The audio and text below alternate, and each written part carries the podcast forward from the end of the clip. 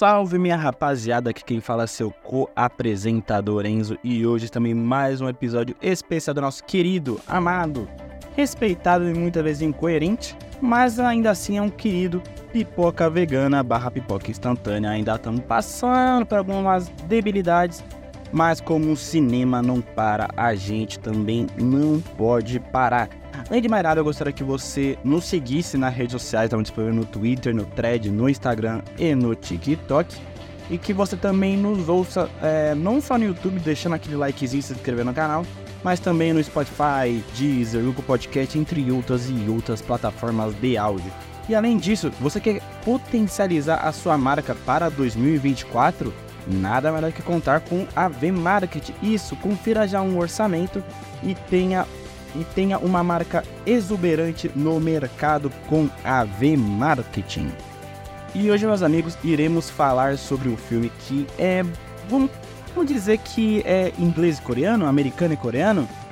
Isso aí, meu amigo, iremos falar de um filme que é um forte candidato ao Oscar, é um filme que se destacou no festivais de Berlim, Spirit Awards, Gotham Awards eu acho que vocês, até essa altura, espero que. Ainda é nichado esse filme, mas espero que esse filme esteja um pouco mais popular. Vamos falar sobre hoje sobre Vidas Passadas. Isso! Um filme romântico que podemos dizer que é uma adaptação um pouco mais atual de Simplesmente Acontece? Não, brincadeiras à parte. É uma obra meio que. semi que autobiográfica da diretora Celine Song e que, teve, que viu a luz do dia. Não é sempre cinematográfico, obviamente, que se baseou com a história da sua vida. E vemos aí esse filme que, que conquistou, que dominou o, o, os festivais de filmes independentes e que pode ser um forte candidato ao Oscar no, é, em 2024. Antes de mais nada, vamos falar sobre as primeiras reações. Cara, eu. Quando eu vi, assim, eu vi a lista do Spirit, Spirit Awards é, e, também, e também que esse filme estava sendo considerado tanto pela BBC, pela Variety, pelo Rolling Stones como um dos melhores filmes do 2023. Eu pensei, pô, por que não dar uma chance para poder assistir? E cara, eu vou falar assim para você desde já. É... Vidas passadas, eu, eu assim, eu confirmo sem medo, sem menor medo, sem menor mesmo. Vidas passadas, Past Lives, é o melhor filme romântico de 2023. Isso aí, eu, eu sei que você pensa, pô, mas toda vez que a gente vai falar sobre o filme, ou ele é o melhor, ou é o pior, é melhor que aquilo, é melhor. Independente, irmão, não gostou? Para de ouvir. Tô brincando, não faça isso não, dá aquela moralzinha. Mas, uma coisa que eu não nego, eu não falo abobrinha. Vidas Passadas é o melhor filme de romance de 2023. Cara, que filme bom. É, é inacreditável como a A24, ela, ela sabe como fazer filme bom, né? Tipo, a A24, ela dá margem para ver filmes fodas. É... E, e, cara, esse aí, praticamente dominado por três atores que, cara, conseguiram fazer uma obra prima de 1 hora e 46 minutos.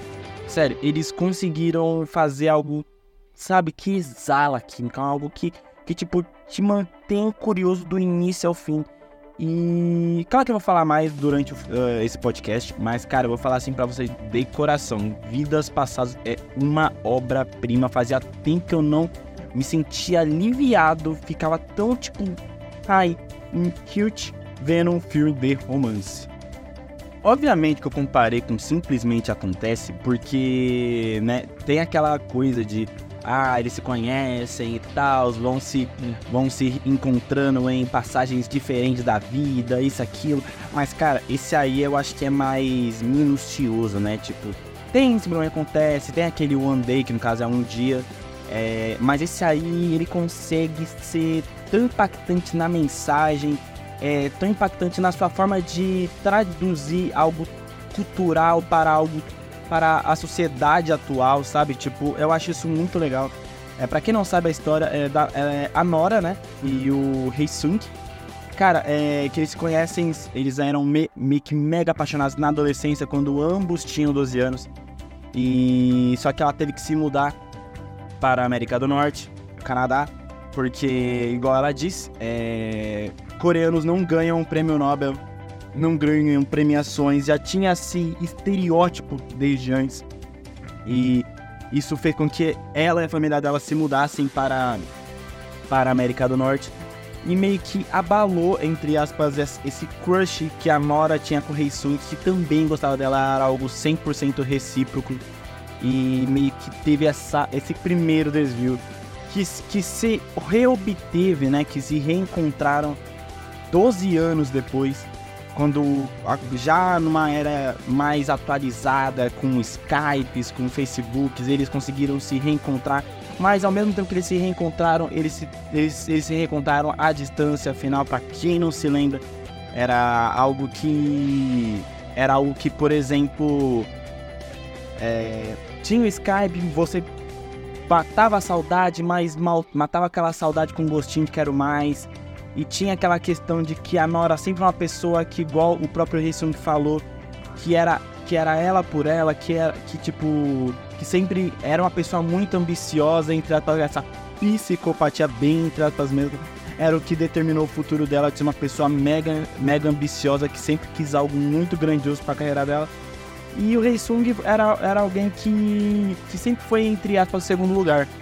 E, e até que quando ele estava na faculdade, ela ainda morava com os pais, ela, tipo, já estava sozinha em Nova York, já tinha se mudado do Canadá para, para Nova York, e, e ela pensou, pô, melhor parar por aqui, e nesse parar por aqui ela lá e conhece o Arthur, que, que entre aspas, é o, o amor para a vida dela, né? E, cara, mais 12 anos depois, eles vão lá, e passando isso, e ela já casada com o Arthur, vai, vai lá e o, e o Rei Sung não 100% superado, vai até Nova York para reencontrar a Nora. E até aí é como é aí que desenrola melhor o filme. E cara, assim, vou falar de verdade para você. É, a forma como eles conseguiram adaptar essa questão de almas gêmeas, quando é para ser, sabe, de uma forma bem lúdica, né, de uma forma bem realista foi o que me cativou nesse filme. Porque mostra que os dois sempre foram apaixonados, um sempre vai estar ligado um ao outro e pode ser realmente algo de vidas passadas, independente do que você acredita, se você acredita que exista, se tem vida após a morte, tem reencarnação, se a pessoa morre e vira tudo preto e acabou. Independente disso. Mas eu achei isso muito legal como o filme adaptou essa questão de alma gêmeas, como o filme é, adaptou essa questão de tipo, um sempre vai estar ligado na vida do outro. E como a, o, o Rei Sung é aquela, como a famosa frase, o amor da vida da Nora. Mas o Arthur é o amor para a vida, sabe? E isso se mantém é, aceso durante uma hora e 46 minutos desse filme. Que são muito agoniantes, principalmente no terceiro ato. Porque não, é, o espectador normal, diante de tantas produções românticas, que quando é pra ser, vai ser, é, já tá acostumado que quando acontece reencontro, é, é, é a chama finalmente é 100% acendida e vão terminar felizes para sempre. Mas esse caso é de uma forma mais verossímil, de uma forma mais realista, em que a Nora e o Arthur têm um relacionamento maduro, têm um relacionamento saudável, ambos se amam. E até o próprio Arthur fala, é, eu tenho, às vezes custa você, custa de acreditar que você me ama, né? E porque ele sabe que agora chegou o amor da vida dela, chegou a paixão de infância. E sabe que a Nora tá, tipo, muito pensativa sobre isso. E, e a, aflição do Arthur é a mesma aflição que o espectador tem. Ah, e aí, como vai ser essa reta final do filme? Será que a Nora vai abraçar o amor dela? Ou será que ela vai finalmente aceitar que o Arthur é aquele amor sereno, que o amor que faz bem para ela e para a carreira e a vida dela que que é uma mulher muito ambiciosa, queria um prêmio Nobel, depois é, o prêmio Pulitzer e agora o Tony, sabe? Uma mulher que, que, que um cara que vai ajudar a, a, a, a alcançar a ambição da Nora, sabe? E, isso que vai se desenrolar ao longo do filme, isso que me, me fez amar esse filme. Esse filme para mim é um, uma obra-prima de tão bom como a sua narrativa foi transportada em retratar um amor que é real, né? Que tipo que além de se tratar de uma lenda coreana, né, que tipo é um amor devido às passadas, daquele amor quando você, por exemplo, esbarra na rua, ou quando prende a, a, roupa no meio da rua, ou por exemplo, vai igual na hora deu a sugestão que Heisung pode ser tipo o galho e ela pode ser o pássaro. sabe? Coisas assim que, tipo, mexe com o amor numa sociedade líquida, né? Aquela famosa coisa de Baum, sociedade líquida, amores líquidos. É, achei, eu achei surpreendente como esse filme conseguiu traduzir isso e como a, disco, a, a filmografia desse filme consegue é, transportar essa sutileza para o espectador, essa sutileza, sabe? Tipo, em narrar tão bem essa, essa, essa, esse, esse segmento desses fados, essa linha do tempo.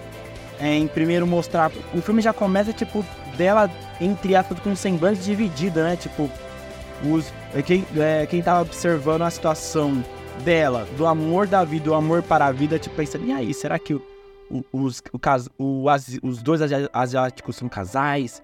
Será que o Arthur é tipo como se fosse um, um tradutor? Sabe? Como será que é? E tipo, mostra o semblante da Nora no sentido de. E aí? Vai se mantendo em definição desde quando? Sabe? E, e tipo, conforme foi passando o primeiro ato, mostra, por exemplo, os primeiros 12 anos da vida dela, como foi difícil essa adaptação dela em sair da Coreia, de Seul. É, e daí logo em seguida mostra o. É, eles, eles, eles ter se reencontrado barra ter se distanciado novamente em 2012, quando eles se viram no Skype. Cara, tipo, a linha do tempo consegue ser facilmente entendível e não consegue ser confusa para o espectador. E até que chega aos dias atuais que, tipo, desde o começo do filme já mostra que nenhum momento do filme já. Nenhum. Desde o começo nem, e também nenhum momento, tanto do primeiro quanto do segundo ato, mostra que a Nora estava dividida. Só que, tipo, era o amor, da, era amor de infância. Mas o Arthur estava lá, o Arthur, o Arthur sempre esteve lá, sempre esteve lá quando ela queria ser uma dramaturga, depois quando ela virou escritora, sabe? Que, tipo, mostrou que ele estava lá pra ela, ela ter a, a a, a, passagem verde para ela poder morar no exterior, sabe? Por ela ter casado jovem. Mano, eu acho que tudo isso, tudo isso conseguiu tradu é, a, a, narrativa desse filme foi, foi tão coerente, foi tão linda, foi tão linda. E tipo, eu acho que também desde o começo mostra, não só por conta disso, mas também, tipo, o famoso take, né? Que, por exemplo, é, a Nora e o Rei Sung jovens, com 12 anos, antes dela se mudar, ela subindo e ele para e fala: Ei, tchau. E ele segue o caminho reto. Tipo, a progressão de vida da carreira dela e ele tentando seguir em frente, só indo reto. Sabe? Eu acho que desde o começo do filme consegue transparecer que, tipo, ambos se conhecem, ambos se amaram, vão ter sempre um carinho eterno pelo outro, mas não foram feitos para terminar a vida juntos, pelo menos não essa vida. E cara, isso é tão, tão incrível, tão fantástico, mano, pelo amor de Deus. E ainda mais fantástico, tipo, quando a Nora e o Heisung se encontram nos dias atuais, você percebe que um não tem nada a ver com o outro. Tipo, você percebe, mano, como assim? Eles não têm nada a ver um com o outro. Tudo que eles conseguem conversar é sobre o passado. Sobre, tipo, ah, você é aquela menina, você não mudou nada, você ainda é psicopata, sabe? Tipo, sempre vai estar um clima de, tipo, um constrangimento, sabe? Tipo, até quando eles se reencontraram, tipo, ah, eu não sei como dizer, eu não sei o que fazer, sabe? Porque, tipo, não tem, a, igual a própria Nora falou, aquela pessoa que você amou, é, ela existiu, mas ela ficou para trás quando ela, quando ambos terminaram via Skype, enquanto ele nunca seguiu em frente. E essa é uma narrativa tão dolorosa, tão visceral, mas visceral de uma maneira muito sutil é, trans, é, narrado de uma maneira muito sutil. E achei que isso foi algo muito real e o que fez esse filme se destacar bastante e para mim se tornar um dos melhores filmes de 2023 e o melhor romanticamente dizendo.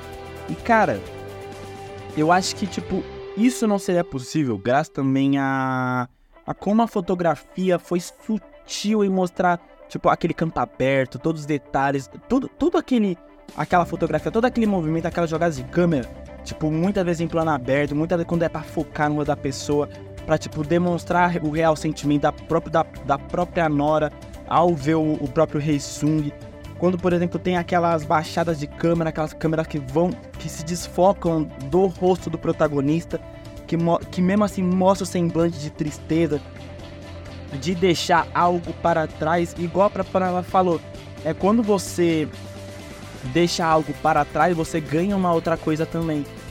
E, cara, como os, os detalhes técnicos meio que possibilitaram desse filme ser tão magnífico, tão sutil, dizendo, sabe? Eu acho que isso é tão, sei lá, genial.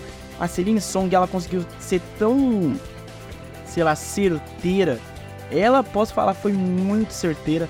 É, é, eu posso falar, é, ela é uma diretora que tá nova, né, no é, que tá nova é, no, no mercado meio que cinematográfico, né? Já é, dirigimos episódios da Roda do Tempo, produção da, da Prime Video. Mas nesse aí ela conseguiu, tipo, estrear com dois pés na porta.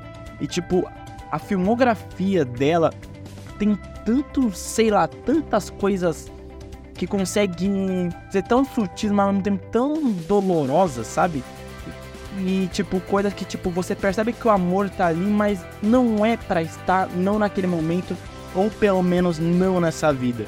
Sabe, o detalhe está nesse filme é tão impecável, a, a, a, a paleta de cores desse filme consegue é, seguir um ritmo tão, sei lá, é, seguir um ritmo animado, por mais que o filme muitas vezes possa, é, é, possa tipo, é, transitar entre o tom dramático e o tom romântico, a paleta de cor ainda se mantém concisa e, cons e consegue é, seguir com a filmografia e a fotografia daquele filme. E, cara, para mim é um filme que, é, em termos de direção, em termos de roteiro, em termos de detalhes esse filme é, é uma obra-prima. Acima de tudo, é uma obra-prima. E falando um pouco mais de atuações, eu não tenho como é, a falar de atuações sem avaliar os três. Vamos começar pelo John Magaro, cara, que é o Arthur. Cara, eu falo para você, eu, ia ficar muito triste se, por exemplo, a Nora terminasse com o Rei Sung. Por mais que, tipo, o pôster deu a entender, a história deu a entender. Cara, o Arthur é um cara do bem, zen. Mas, cara, foi... e a atuação do John, John Magaro foi tão boa que, tipo, ele transitando entre aquele cara simpático, aquele, aquele marido simpático, amoroso, aquele marido meta preocupado em perder a Nora, o semblante de desespero dele foi algo tão, sabe, foi algo tão magnífico que poucos atores conseguem fazer isso e ele conseguiu fazer isso muito bem. Ele conseguiu ter uma uma sinergia muito boa em, é, quando ele estava é, compartilhando a tela com a Greta Lee. É, então, para mim, é uma atuação muito boa. A, o Teo Yu foi bom também, ele foi muito bom. Eu achei que o Joe Magaro foi melhor que ele. Mas ele conseguiu traduzir o que o personagem do Rei Sung estava querendo dizer, que era aquele cara que ainda estava preso no passado e que queria meio que ver para crer, né? E, velho, foi algo bem legal, mas ao mesmo tempo doloroso, né? Porque aquele personagem, tipo, era, era inimigo da alegria, né? Aquele, aquele personagem não era feliz nenhum momento. Toda vez que ele, tipo, ou falava com a Nora, ou quando via a Nora, e provavelmente, tipo, sabe, o único momento que ele ficou feliz quando ele falou do passado. E por isso que achei que esse final foi completamente condizente, porque a Nora e o Arthur seguiram em frente. E o Rei Sung não. E, e ele transparece esse cara que ainda estava preso, que precisava de algo, de algo para finalmente seguir em frente, que ele finalmente, entre aspas, se libertou, entendeu que nessa vida, que, que ele pode se reencontrar em uma outra vida, foi uma atuação de gala. Mas, por mais que o Theo Yu foi bom e o John Magaro melhor, o John Magaro não foi melhor que a Greta Lee. A Greta Lee, ela foi muito boa. Nossa, ela... Ai, ela dominou a tela com muita facilidade. Muita facilidade. Acho que os dois atores pareciam até nuvar perto dela. Porque, cara, é a, a, transição muitas vezes dela da, da, alegria pro desespero, para a tristeza e da indecisão também, sabe? Tipo, você não sabia se realmente ela tava apaixonada, se tipo ela realmente tava desconfortável, ou se, ou se ela só tava indecisa, ou se ela teria que escolher, sabe? Em nenhum momento ela ia escolher. Momento, eu acho que literalmente pela, pela performance dela, tipo, ela conseguiu, ela nos auxiliou a entender melhor esse filme, que foi tipo é algo passado, vida passada, igual ela falou. Aquela menina foi deixada há 12 anos atrás. E a atuação da Greta Lee foi tão magistral, tão magistral que eu posso falar pra você, tá? Eu posso falar pra você, hein? Quem sabe ela não apareça nos indicados ao Oscar. Será? Eu não acho que ela vai vencer da Lily Gladstone, que não atuou, mas deu aula. é, do Assassino da Lua das Flores. Eu não acho que a Greta Lee foi melhor, eu acho que para mim o Oscar já é da Lily Gladstone. Mas a Greta Lee facilmente tem que estar aos indicados ao Oscar de melhor atriz, tá? Facilmente, porque ela é muito boa.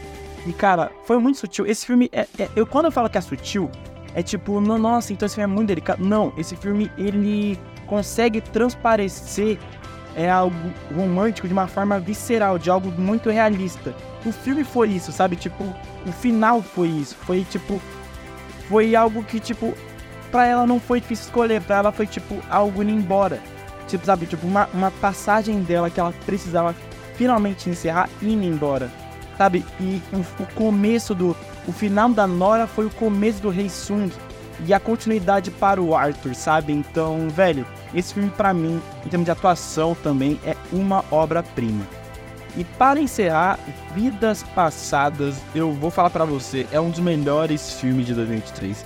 É muito bom, é muito bom mesmo. É, para mim, o melhor filme de romance disparado. Não tem como avaliar o contrário, é uma obra-prima, é um filme muito gostoso de se assistir. Uma hora e 46 minutos que passa muito rápido e que trata sobre almas gêmeas de uma forma que poucos filmes conseguem retratar. Não, não tem um final feliz, mas tem um final real, que muitas vezes pode ser feliz para um e infeliz para outros. Então, Vidas Passadas, cara, eu vou dar uma nota 9,5 pro filme, tá? Que é muito bom, muito bom mesmo. Vidas Passadas, nota 9,5. E é isso, minha rapaziada. Vamos encerrando por aqui. Eu agradeço a audiência de vocês. Se você gostou, pô, deixa aquele likezinho. Se você não gostou, só comenta, fala que você não gostou. Fala que você achou do filme, se foi ruim, se foi bom. Apenas uma pontuação, uma opinião, sem discussão, sem hate na internet, por favor, não seja esse tipo de babaca. É, não se esqueça de nos seguir nas redes sociais. Estamos disponíveis no TikTok, no Twitter, no Thread e no Instagram. E que você nos ouça não só no YouTube deixando aquele like e se inscrever no canal, mas também no Spotify, Deezer, Google Podcast, entre outras plataformas de áudio. E também daquela moralzinha para a V-Market, a nossa patrocinadora oficial desse podcast maravilhoso. E agradeço a audiência de vocês. Até a próxima e tchau!